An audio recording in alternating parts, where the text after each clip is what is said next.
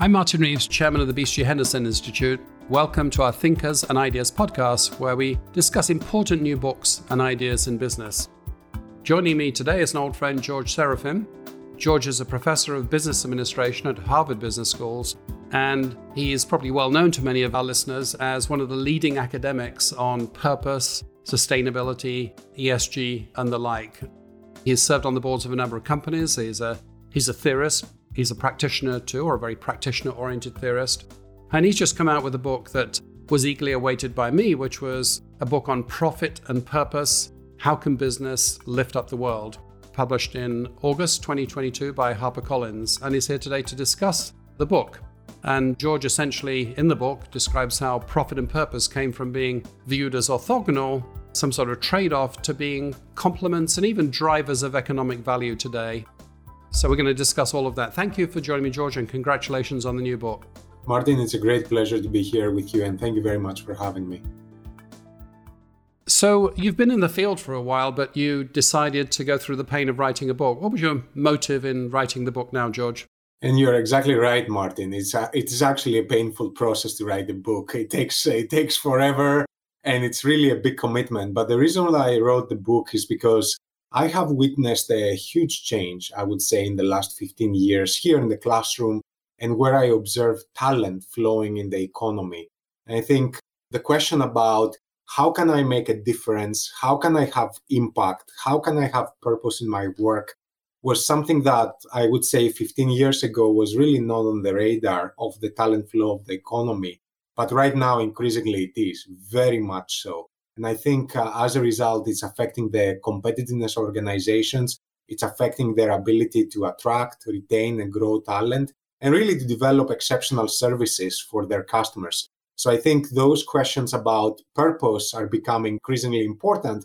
But something that worries me quite a bit is also that that cannot overwhelm the whole discussion about profit, because profit is also extremely important because it's fueling this nation towards purpose. So, from that perspective, that's why I put purpose and profit. Both of them deserve to be in the title. Very good. So, let's put this in perspective because it's hard to remember where all of this started. I remember I started a sustainability report that we spoke of at the time with, with MIT Sloan Management. And at the time, it was a fringe activity. You know, one department in a company was interested in this topic sometimes, but now it's almost become de rigueur. So, Take us through the Delta. What was it like in the dark ages, and where are we today, and what has caused that change? Such an important question, Martin, because right now, for example, you see a lot of criticism and a lot of confusion, for example, about ESG data and reporting and all of those things. But I think most people tend to forget, or maybe they were not in the field, that actually there was no data back there. So at least now you have data to complain about back there you have nothing to complain about because there was no data. And i think that is a very very important distinction. The, the underlying idea that we were operating in a world of basically opacity uh, whether that is about carbon emissions for example metrics. And if you observe the number of companies that have been releasing carbon emissions data over time it has grown exponentially. And and of course we can improve that data right? And that data is not as accurate as they should be or as reliable as they should be and so forth. But there was no data to begin with. Or when you are looking at, for example, lost time injury rates data or water consumption data, whatever that might be, there was no data. And at least now we are actually going through the journey that is the basic accounting journey of actually creating societal consensus that something is worth measuring and then something is worth disclosing and then deciding that something is worth investing societal resources to improve its measurement and its elements of comparability, timeliness, and reliability. And as measurement technologies are improving, one of the things that we're finding is that management technologies are improving as well, meaning that managers are actually understanding how they can better analyze and drive performance improvements on those KPIs as well. But I always describe this journey that there was no data to begin with. And over time, we're actually getting better and better data. And because of that transparency revolution, more and more people are interested in the data as well. So, also to help us to, to put things into perspective, George, how would you describe the, the current state of play? Because we've come a long way. So are we doing it all and we're about to conquer climate change tomorrow morning? Or is there some, you know, untapped frontier? Where, where do we currently stand? How would you characterize things? So I tend to put the um, almost the maturity journey of organizations in the whole sustainability space in three broad buckets.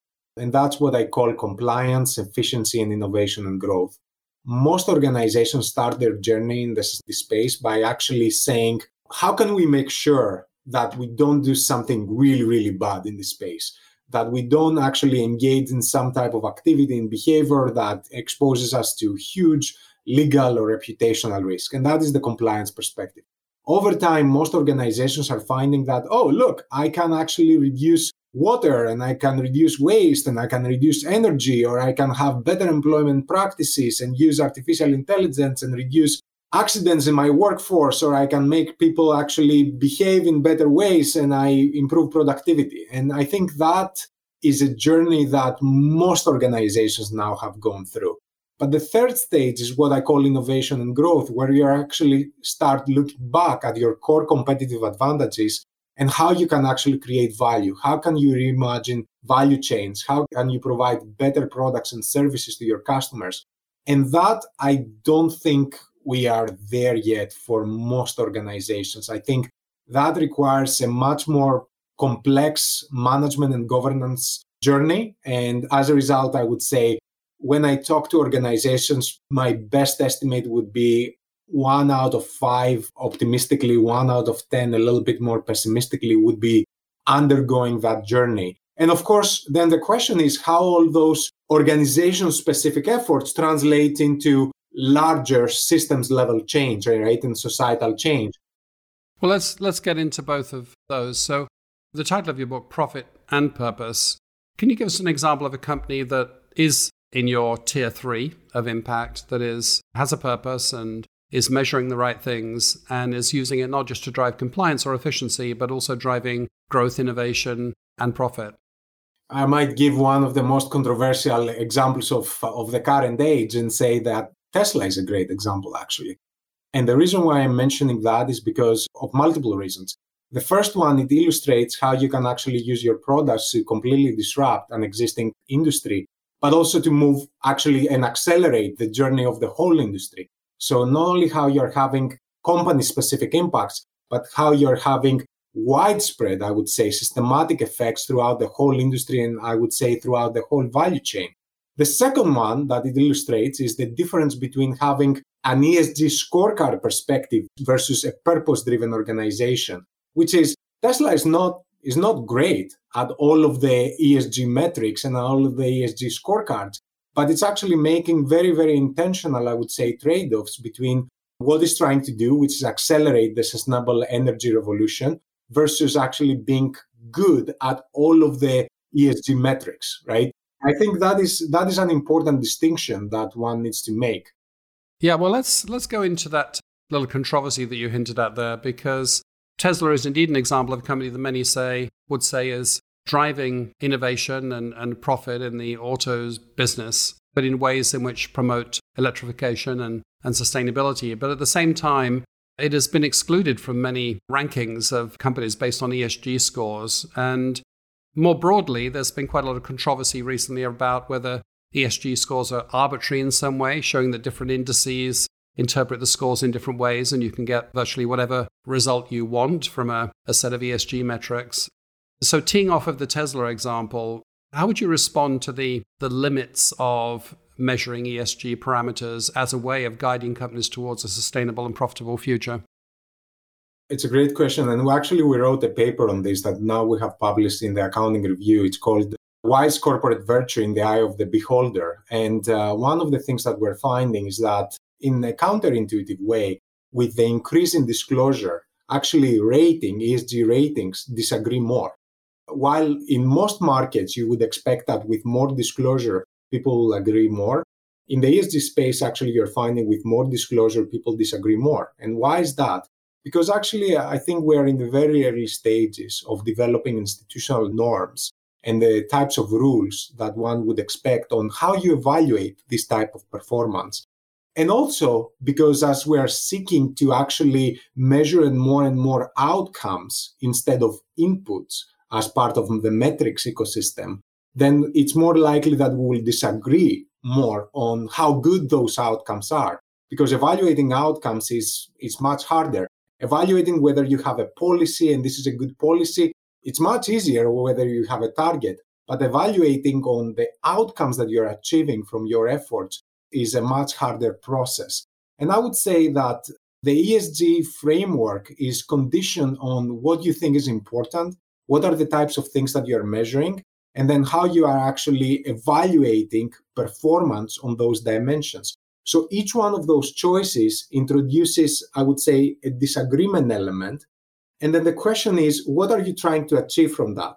ESG ratings are trying to achieve a very, very specific objective, which is actually taking a multidimensional view and trying to weigh all these different dimensions and trying to understand how good you can be overall.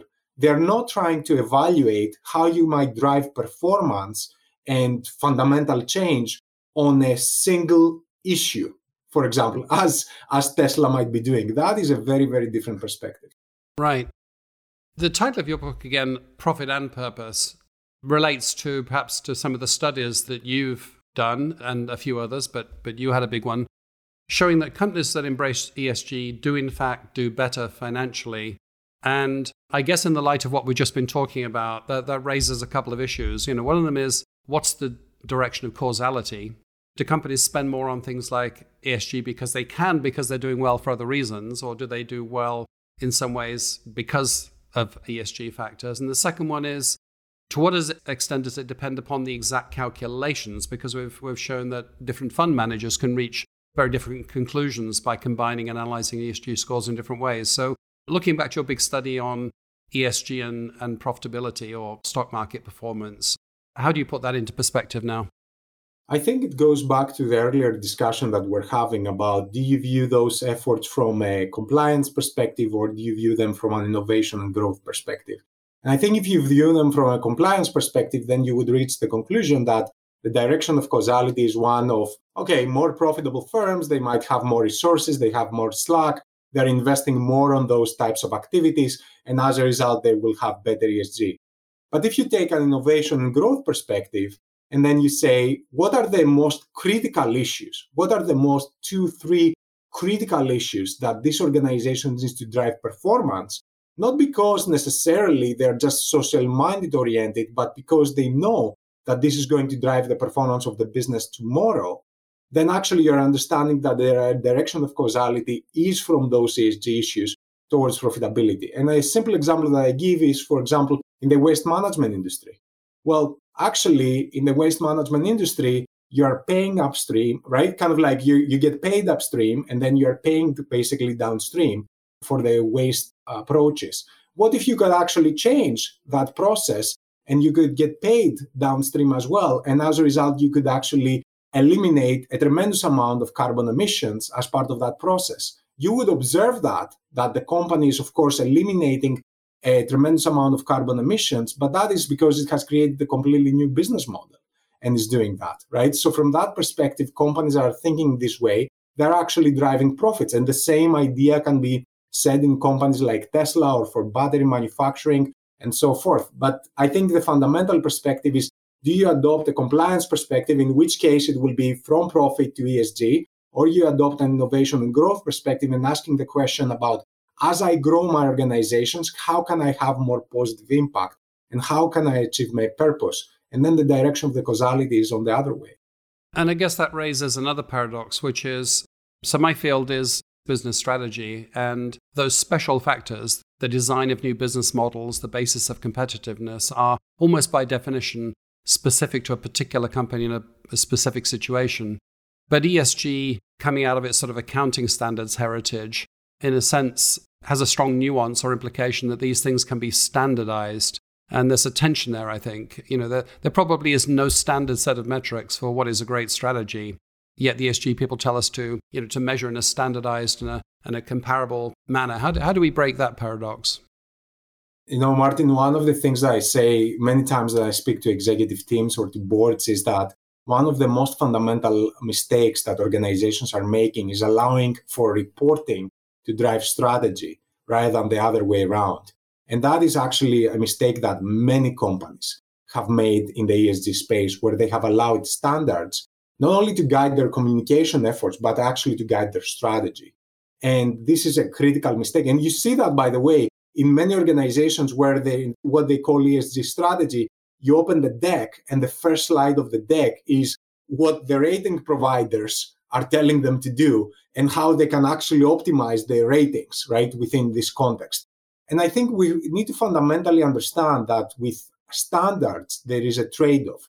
Standards are actually increasing the comparability of the information, but sometimes they can decrease the relevance of the information because of the reason that you just mentioned that each organization's strategy can be quite unique.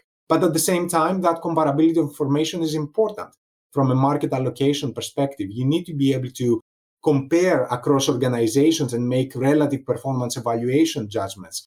So that's that's the challenge that we'll be facing moving forward. But organizations need to understand that they cannot allow the standards and the reporting efforts to drive their strategy. It's the other way around. They need to actually start with a discussion about how we can create value by improving the impact that we're having. And then how can we communicate that rather than the other way around? Precisely. So, changing gears slightly, clearly there's some connection between the efforts of individual companies on purpose and profit and ESG and social impact overall, social and ecological impact. But it's it seems to me entirely possible that one could make best efforts at the level of each company, yet be failing to make sufficient overall progress. And clearly, we're faced shortly with discussing the world's most intractable problem, climate change, at uh, COP26. So, are we making sufficient progress? And if so, is that just the speed of adoption of ESG, or is there some other essential feature necessary in order to have sufficient overall impact? It's one of those really, really difficult problems, Martin, climate change, because of its structure. It's a global problem. It requires global coordination. Is also it has a timing element, meaning that one ton of carbon emitted today is more destructive than one ton of carbon emitted 20 years from now because of the time value of carbon. So it has many structures that make it a really wicked problem in many ways. So I, I, think because of that, as you say, individual level actions might not bubble up to make for systems level change. We need actually much stronger, in my opinion, government coordination across the world and policies that actually will help accelerate the rate of innovation. By the way, on the positive side as well, we have observed very significant learning rates and rates of innovation actually on many industries, from battery manufacturing, of course, to solar panels and so forth. So it's not like we're not making progress because sometimes also when you speak about climate, it's all doom and gloom somehow. But at the same time, we're making very, very significant progress on many of the technologies that will be needed around the world. But we're not making enough progress to what is called net zero or getting to net zero. That will require, I would say, much higher level of conviction from, first of all, governments and policymakers around the world, and of course, from the people that elect them, right, across most of uh, the democracies of the world. So, teeing off of that, a couple of things. Firstly, I wonder whether there's there's all sorts of things standing between individual impact and overall social impact. But I'm wondering whether there is a dominant factor. For example, you know, some people have posited that the dominant factor in that equation is the fact that the companies that are the biggest emitters are understandably in their own interest the laggards in ESG adoption. Maybe it's a case of who's not reporting. Or, you know, others have proposed that it's something to do with the collective action nature of the problem, that somehow the sum total of individual efforts cannot equal the overall result for society because of interdependencies. If I do one thing, it will affect your business in ways that maybe make me look good and make your job worse. For instance, if I start making my cars of, of aluminium, this may make my cars lighter and, and less emitting, but it may precipitate energy intensity in, in metal production, for example. And others have proposed that it's a lack of an overall accounting scheme for a nation, although I see that uh, the Biden administration is just making some first steps on their natural asset wealth indicator. But what, what do you think is the dominant missing link between individual company impact and overall impact? I think all of the above that you mentioned are actually critical elements, right? But I would say overall, I think it's having a clear theory of change, right? And for many people, the, their theory of change has been actually let's go to high carbon polluters and try to convince them to become different companies. And in my humble opinion, this is not going to work. I think what is going to work is providing alternatives for people, actually. And that is something that can work much more productively. People want to have access to cost efficient products and services that are not going to sacrifice their quality of living. So as a result, you need to provide an electric vehicle that drives well and it's fast and it has the range and so forth. You need to provide a HVAC system that is also pretty affordable and pretty good.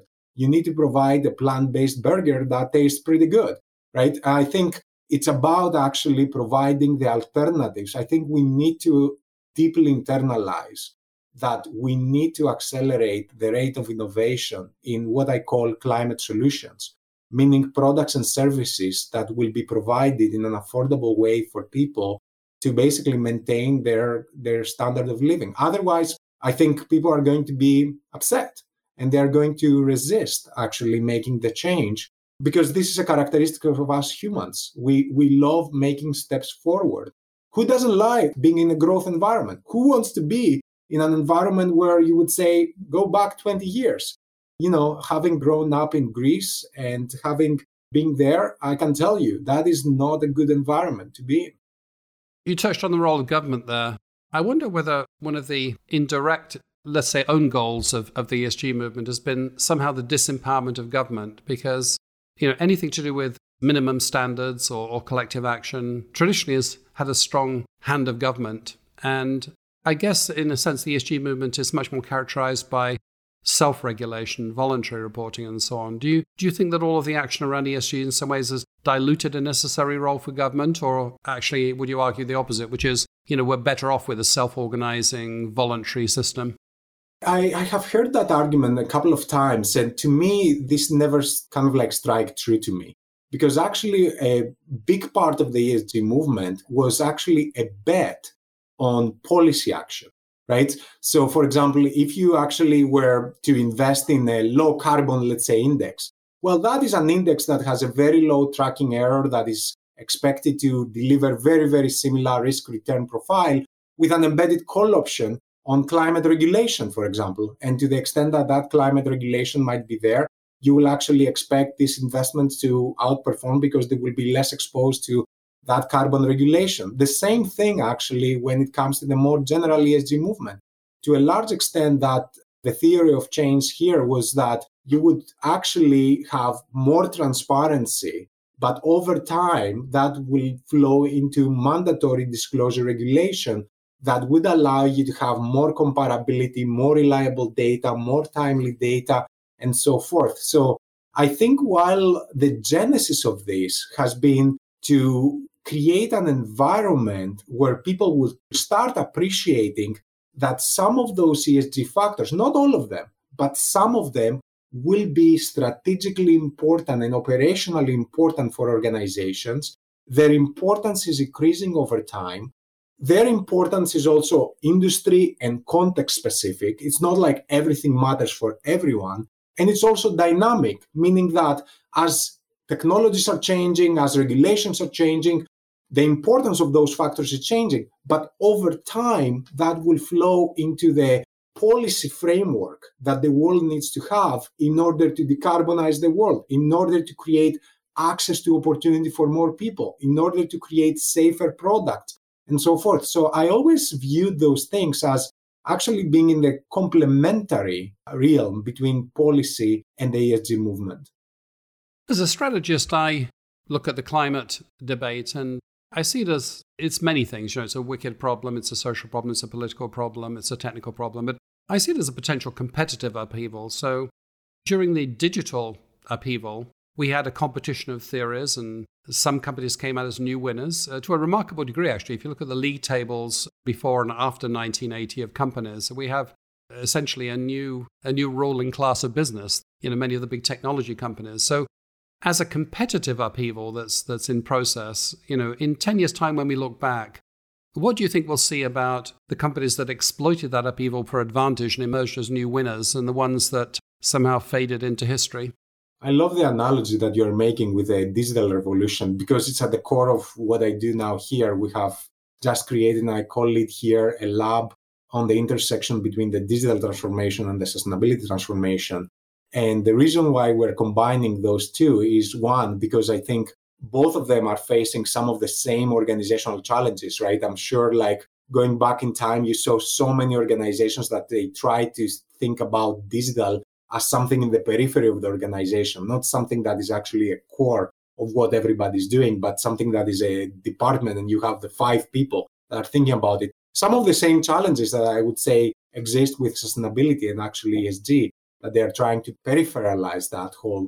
But the, the other aspect of it is that actually we're viewing digital transformation and the application of artificial intelligence as a key element and the application of design as well as a key element of accelerating the climate and the sustainability transformation as well. Whether that is from decentralizing the grid and actually enabling a much more decentralized electricity generation that then is enabled by digital transformation to applications of computer vision and drone technology to understand soil degradation and creating carbon sinks. All of those applications have pretty fundamental intersection between the diesel and the data transformation, the sustainability transformation. And my own prediction, and this is what we have been working on here as well, is that I think uh, 2040, you will observe a very different league of organizations in terms of market cap, in terms of size, and in terms of profits as well. And many of those, what we call climate solutions organizations, meaning the products and services and enabling a transformation of the economy towards a low carbon economy, either through sequestration or mitigation, are going to experience very, very significant revenue growth. Whether that translates into profit, of course, is a function of expenses, but they will experience a very, very significant revenue growth. And the mathematics are very clear to me.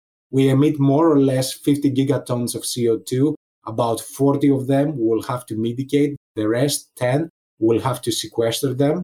So put some price on averting or sequestering all those carbon, and that creates trillions of dollars actually in marketplaces. So the question is who has the vision, the conviction, the management quality, the governance quality to go after those opportunities? But we see a very, very significant opportunity for value creation. A huge topic, George, but unfortunately our time is limited. So maybe if I can end with a couple of personal questions. So you you teach future leaders of business at Harvard Business Schools.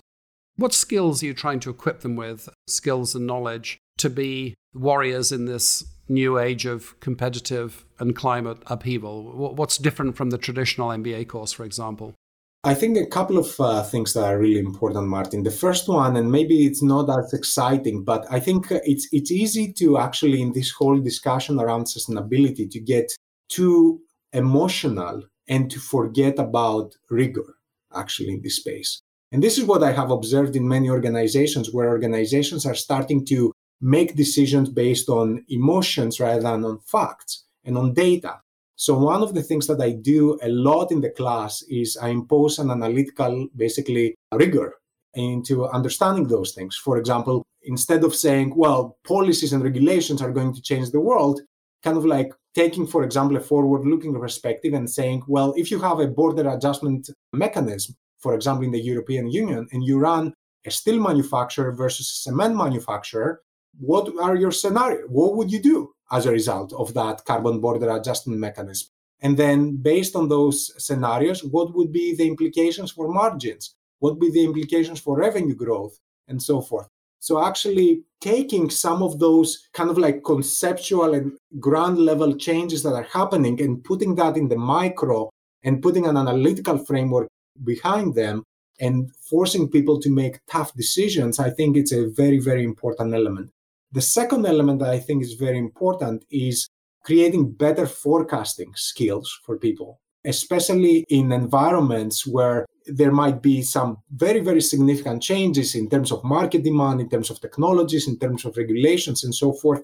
It's very easy to either over forecast or under forecast, right? And both actually can lead to a tremendous amount of value destruction. So the question is, how do you actually, again, take all the data, take all the perspectives, understand the different views, and you can actually make better decisions to get it just right. And I think that is something that we underteach in many ways in business schools. We sometimes we get a lot of students too excited about things or we we make them too reliant on the past, much like the future will be the past. So I think getting that just right, it's always that Goldilocks dilemma that is really, really important.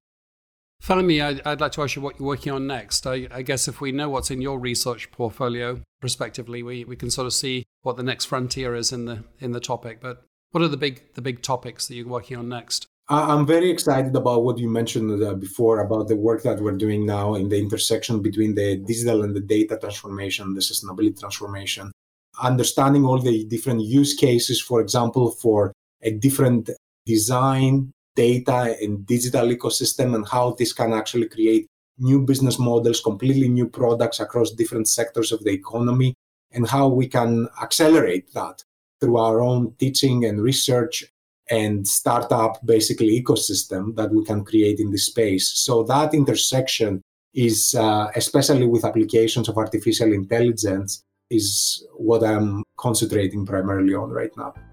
Well, congrats on the book again, George, and thanks so much for spending time with me. Thank you so much, Martin. I've been discussing Purpose and Profit How Business Can Lift Up the World, published by HarperCollins in August 2022, with the author, George Serafeim.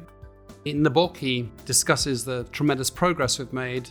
But what I like about the book is I like the empirical insights, the tangible examples, and the things that you can actually do to drive your company forward. I, I also think that there's sometimes a little bit of dogma in this topic, and I, I like George's skepticism in the book, the way that he shows that doing the fashionable things too much can be as much of a problem as not doing them at all. So I think a book that's well worth reading and, of course, very topical. If you like this conversation, make sure you're subscribed on your favorite podcasting platform. And as always, we welcome feedback.